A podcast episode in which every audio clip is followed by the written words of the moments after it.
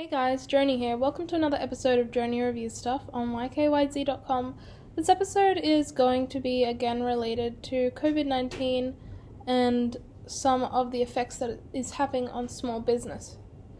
Now, a truly small business, one that is uh, kind of maybe a regular for people in your neighborhood, is probably struggling at the moment because there are going to be many less people going to visit them. But because food is obviously an essential and you can visit them, I thought I'd think of a few ways that I have personally been supporting the businesses that I like in my local area.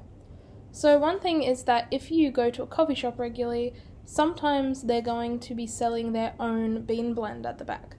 Um, this is usually about um, 40 Australian dollars, so I guess that's about 60 American dollars. Uh, but some places will have it cheaper. And if you wanted to buy the bag of beans and take them home, you can make your own coffee with it so that it will taste just like yours and you don't have to worry about going outside. Second thing is a lot of uh, cafes, even if they don't advertise it, might be selling leftover food that they have, as in eggs and flour, other ingredients that they haven't been using, or milk.